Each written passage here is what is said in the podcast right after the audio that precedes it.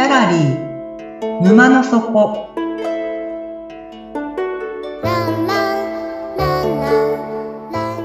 これは月に2回だけオープンする不思議なギャラリー沼の底で店主のオセアンと織りなす抽象画の世界のお話。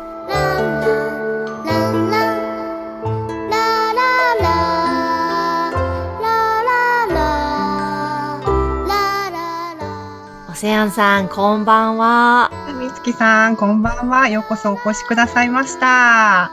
今日もよろしくお願いします。はい。お茶とお菓子用意してます。どうぞ奥にお入りください。はーい。はい。はい。前回は、あの、ビックスさんがね、みつきさんと一緒にお客様として沼の底にお越しくださいました。楽しかったですね、お話。楽しかったです。なんかこの言葉とか音とかその絵もそうですね、抽象画とかの、なんか全然今まで考えなかった視点からお話しいただいたので、あ、そういう風な見方があるんだっていうのを発見だらけでした。ですよね。うん私も言葉ってこう単に伝えるっていう道具だけではなくって、何かこう閉じ込められた、うん、世界からこう外に解放していくという、なんかそういう役目役目もあるんだなと、うんちょっとお話ししながらそんなことを考えていましたう。んうんとまあ、前回その本当お楽しいお話だったんですけども、はいいや、あの後ですね、スッとこう冷静になってしまったんです、私。はい。何かというと、まあ、このギャラリーオープンして、実は二人目のお客様だったんですね、うんビックスさんが。それ、あれ、経営的に考えてみると、かなりやばいんじゃないのかなって、ちょっと思いまして、ちょっとやばいレベルですよね。そうですねギャラリーの経営を考えると。うんうん少なすぎますよね、お客様はが。あ そうですね、冷静になると。で、まあ、一度ギャラリーの経営をですね、見直してみようと思いまして、うんなんでこんなにお客さんが少ないんだろうと、まあ、原因をあれこれ考えてみました。はい。するとですね、うんある重要な情報が欠けていることに気がついたんです。はい。はい。どんな情報かというと、例えば、みつきさんが、このギャラリーすごくいいよって、お友達に口コミしてくださったとするじゃないですかう。んうん。でお友達が興味を持って、えー、じゃあ今度私も行ってみたいってなったとしますよね。はい。で、じゃあ、みつきさんはお友達に、じゃあ、現地で待ち合わせしましょうかって提案するんですよ。うん。で、その時に、みつきさんはお友達に、ある情報を伝えなければ、待ち合わせが成立しないんですけども、うん。その待ち合わせするために何の情報が必要でしょうか？あ、もうそれは住所ですよね。はい。はい。住所ですよね。うんうん。住所ともう一つ待ち合わせに、あ、必須アイテムっていうか情報があ、住所と時間？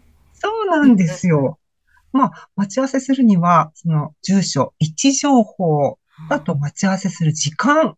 これが、あの、バチッと揃った時に、お友達と出会えるわけですよね。しかも、沼の底、ギャラリー沼の底に来られるわけですよ。うん。うん。はい。住所っていうと、まあ、例えば、えーこんなことが住所ですね。東京都墨田区東橋。1丁目23の1の22階とか、うん例えば、こういうのが住所ですよね。はい。はい。みつきさん、今、この住所聞いて、どんな場所か、パッとイメージできましたか？いや、墨田区だから川の近くかなとか、22階だからマンション、タワマンかなとか、勝手にそういうイメージを持ちました。はい。お暇な時にでも、先ほどの住所、ぜひ、スマホの地図アプリで検索してみてください。はい。ちょっと有名なシンボル出てくるので、多分、そう、住所覚えなくても、すぐ行かれるんじゃないかなって思いますね。で、しかも多分、みつきさんお好きだと思うんですよ。あ、あの、ビールの関係ですね、もしかして。黄金色の。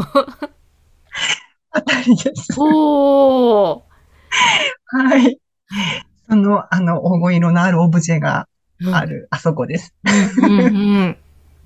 ぜひ、あの、そこの22階というとですね、景色が綺麗で、そこでこう、ビールが飲めるんですよ。知らなかった。知らなかったですよね。ちょっとした穴場なので、ぜひ行ってみてください。はーい。はい。ということで、まあ、住所と、その、パッとイメージしたシンボルであったりとか、その景色っていうのと、情報としてはどちらが、こう、わかりやすいですか？あシンボルですね、そういう。うん。うんそうですよね。はい。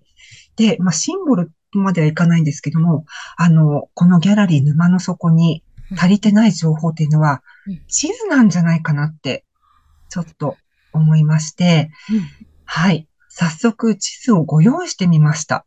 おお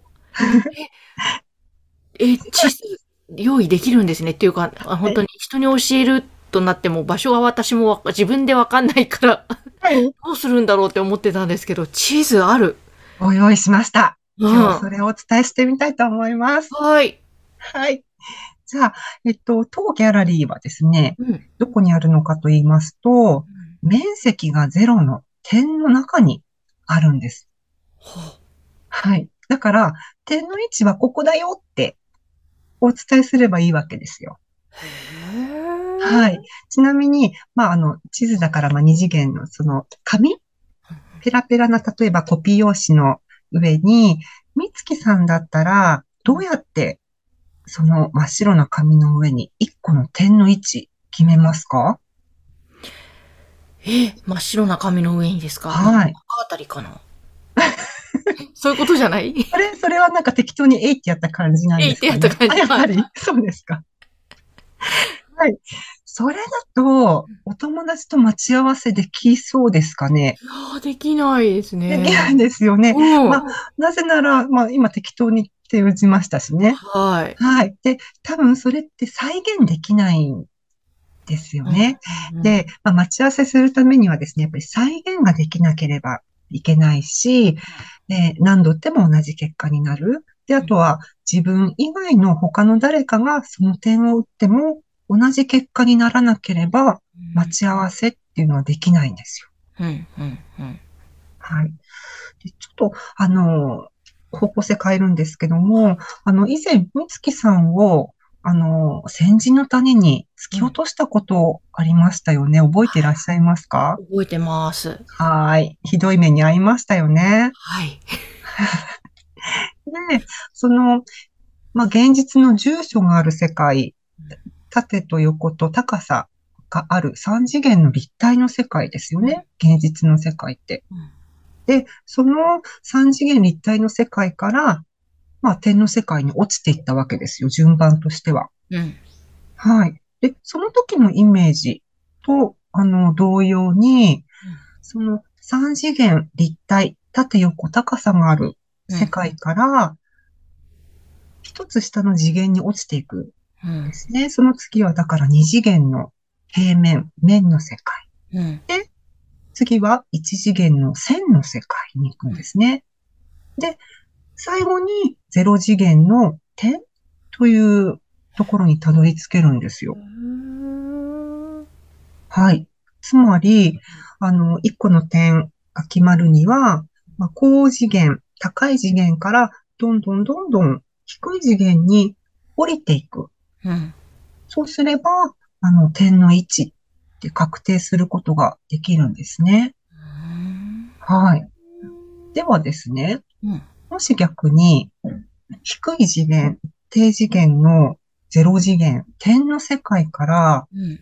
上の高次元の世界に行こうとすると、どうなるでしょうか、へえ、うんへえ、どうなるんだろう。はい、なんかうん、わからなくなるな。ああ行、き先が？行き先がわからなくなる。みつきさん、計算問題って得意ですか？苦手です。苦手ですか？でも多分この計算はできると願って、ちょっと一つ問題をですね、計算問題を、あの、出すんですけども、はいはい。あの、0たす0、答え何でしょうか？はゼロです。ああ、よかった。では、ではです、もっと難しい問題いきますよ。うん。0たす0たす0たす0は？ゼロです。そうです、当たりですよ。はい。